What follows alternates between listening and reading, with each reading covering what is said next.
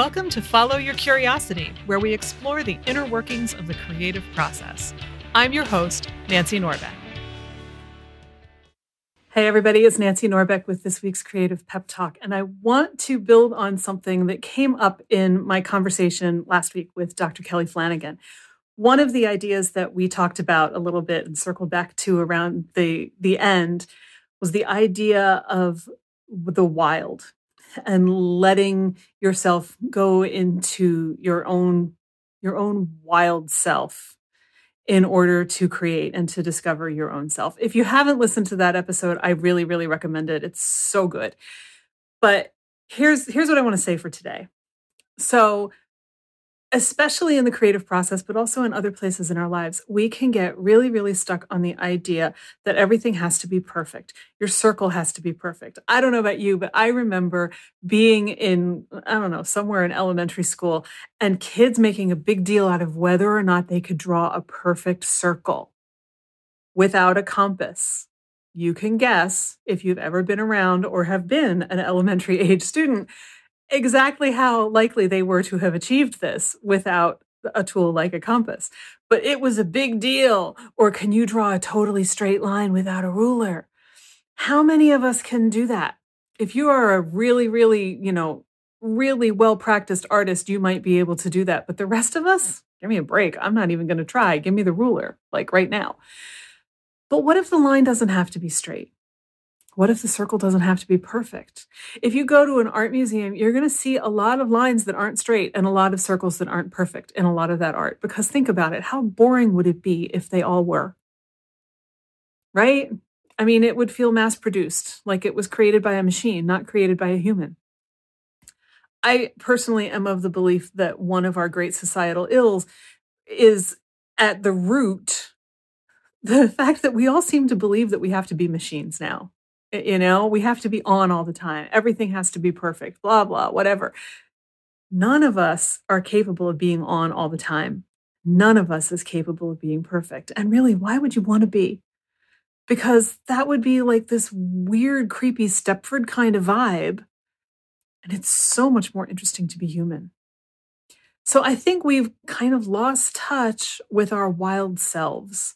And in the last year, I've been much more interested in the idea of the wild self, which is why I was interested and, and excited to see it come up in Kelly's book. I've been reading people like Martin Shaw who write about this all the time because we've we've tried to divorce ourselves from this critical part of what it means to be human.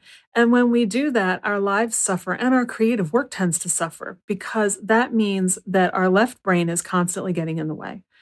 The left brain is constantly shoulding, it's insisting that it be better, it's wanting perfection. And that's probably not what your project wants to be. And if you really stop and think about it, it's probably not what you really want to be either. I know I talk about little kids all the time, but there's a reason for that. And the reason is if you watch a kid play and you watch a kid create, they are not doing that to themselves. And sure, a kid's drawing is not likely to be perfect, but it's still a worthy piece of art. It may be worth more to that kid's mom and dad and grandparents than it is to a random stranger on the street, but it's still a worthy piece of work. They did it, which is more than a lot of people do because they get hung up on all of this perfectionistic stuff before they even get started.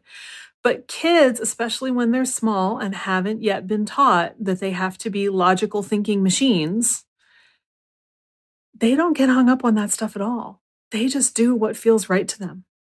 As adults, we lose that. And that's why I think it's really important to get back into what is wild for us. What comes up when we turn off the thinky, thinky brain Remind ourselves that life is not a logic puzzle or an algebra word problem. And go back into our spirit and our body and our heart, which I'm kind of using interchangeably here. I know they're not really the same thing, but they are the part of your consciousness that is not bound up in logic and self consciousness. And that's why I'm using them interchangeably. They are the spirit of you and the spirit of what wants to be created by you sometimes it's as easy as just putting your hand over your heart and taking a deep breath and focusing on, on your consciousness there rather than as a brain thing and seeing what comes up. Sometimes it might involve playing with an actual kid to get inspired or to create a project together and to get into that energy. But it's the difference between the perfectly manicured bouquet of roses and the glorious meadow full of wildflowers that has been allowed to run free. There is a time and a place for both. But if you try to create the perfectly manicured thing, you're probably going to have trouble and you're probably going to get stuck. Whereas if you let your ideas and yourself and your spirit and your heart run wild, you're not going to end up with perfection, probably, but you might end up with something better. You might end up with a whole lot of stuff that has a great deal of potential that you get inspired by, that you can turn into something else. And later on may be the time to go and, and aim more in the direction of perfection. But without that wildness, where's the heart in what you create? none of us really want to create things that are mechanical. I mean, unless we're mechanical engineers, you know, or that's some particular aspect of what what we do and how we use something mechanical to create our work. But most of us at heart, we know we're not machines. We know we are not meant to work nine to five without a break. We know that we are not meant to be on after five o'clock without a break. We know that sleep is important. We know we have emotions and and you know things beyond logic that are human traits and needs. So, why not create from that place of that wild human energy and let the perfect logicy, thinky stuff go until after you've created something and see what you might want to do with it from there? I am of the belief that creative projects know what they want to be.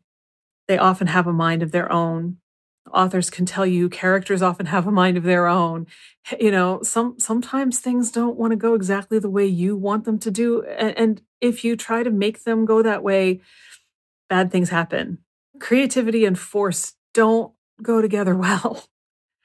So in the US, we're coming up on a holiday weekend, which might be a great time to try connecting with your wild energy as you create. If you're stuck, it's always a great time to connect with that wild energy. And that may include going outside, just being out in nature, going for a walk. It may include doing a meditation that focuses more on, on your heart and your spirit to let that part of you come to the fore. It can be a little tricky if you haven't done it before. So if it doesn't come to you right away, that's okay. It might take a little time. But, you know, at the very least, grab a crayon and a paper and scribble on it like you're three. That actually that can get you there in a hurry, even if you've never done it before, even if you're you're in that thinky space all the time. But whatever feels like it might get you there is worth a try. The rules are the rules are somebody's rules.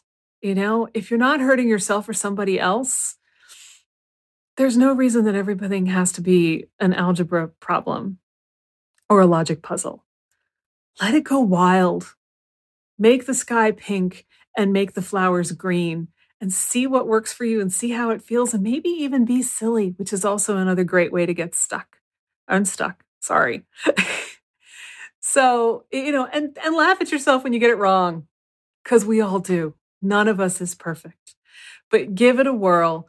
See what happens when you actually pay attention to the wild side of nature, of yourself, of your work, and see what happens. See how it goes. See what you learn and what's revealed through that process that wouldn't have been revealed any other way. Give it a try. Let me know how it goes. If you have a, you know a, an experience with it, so even if you've had an experience like that in the past, like if you've really gotten into the flow because that turns off all of these parts of your head, leave a review and tell us about it. I know I would love to read about it, and I'm sure that others would too. So, with that, I will see you next time. If this episode resonated with you, don't forget to get in touch on any of my social platforms or even via email at nancy at fycuriosity.com and tell me what you loved. And if you're feeling a little bit less than confident in your creative process right now, and you haven't yet signed up for my free email series on six of the most common creative beliefs that are messing you up, please check it out. It'll untangle those myths and help you get rolling again. You can find it at fycuriosity.com, and there's also a link right in your podcast app. See you there, and see you next week. Follow Your Curiosity is produced by me, Nancy Norbeck, with music by Joseph McDade. If you like Follow Your Curiosity, please subscribe, rate, and review on Apple Podcasts or wherever you get your podcasts. And don't forget to tell your friends. It really helps me reach new listeners. Thanks.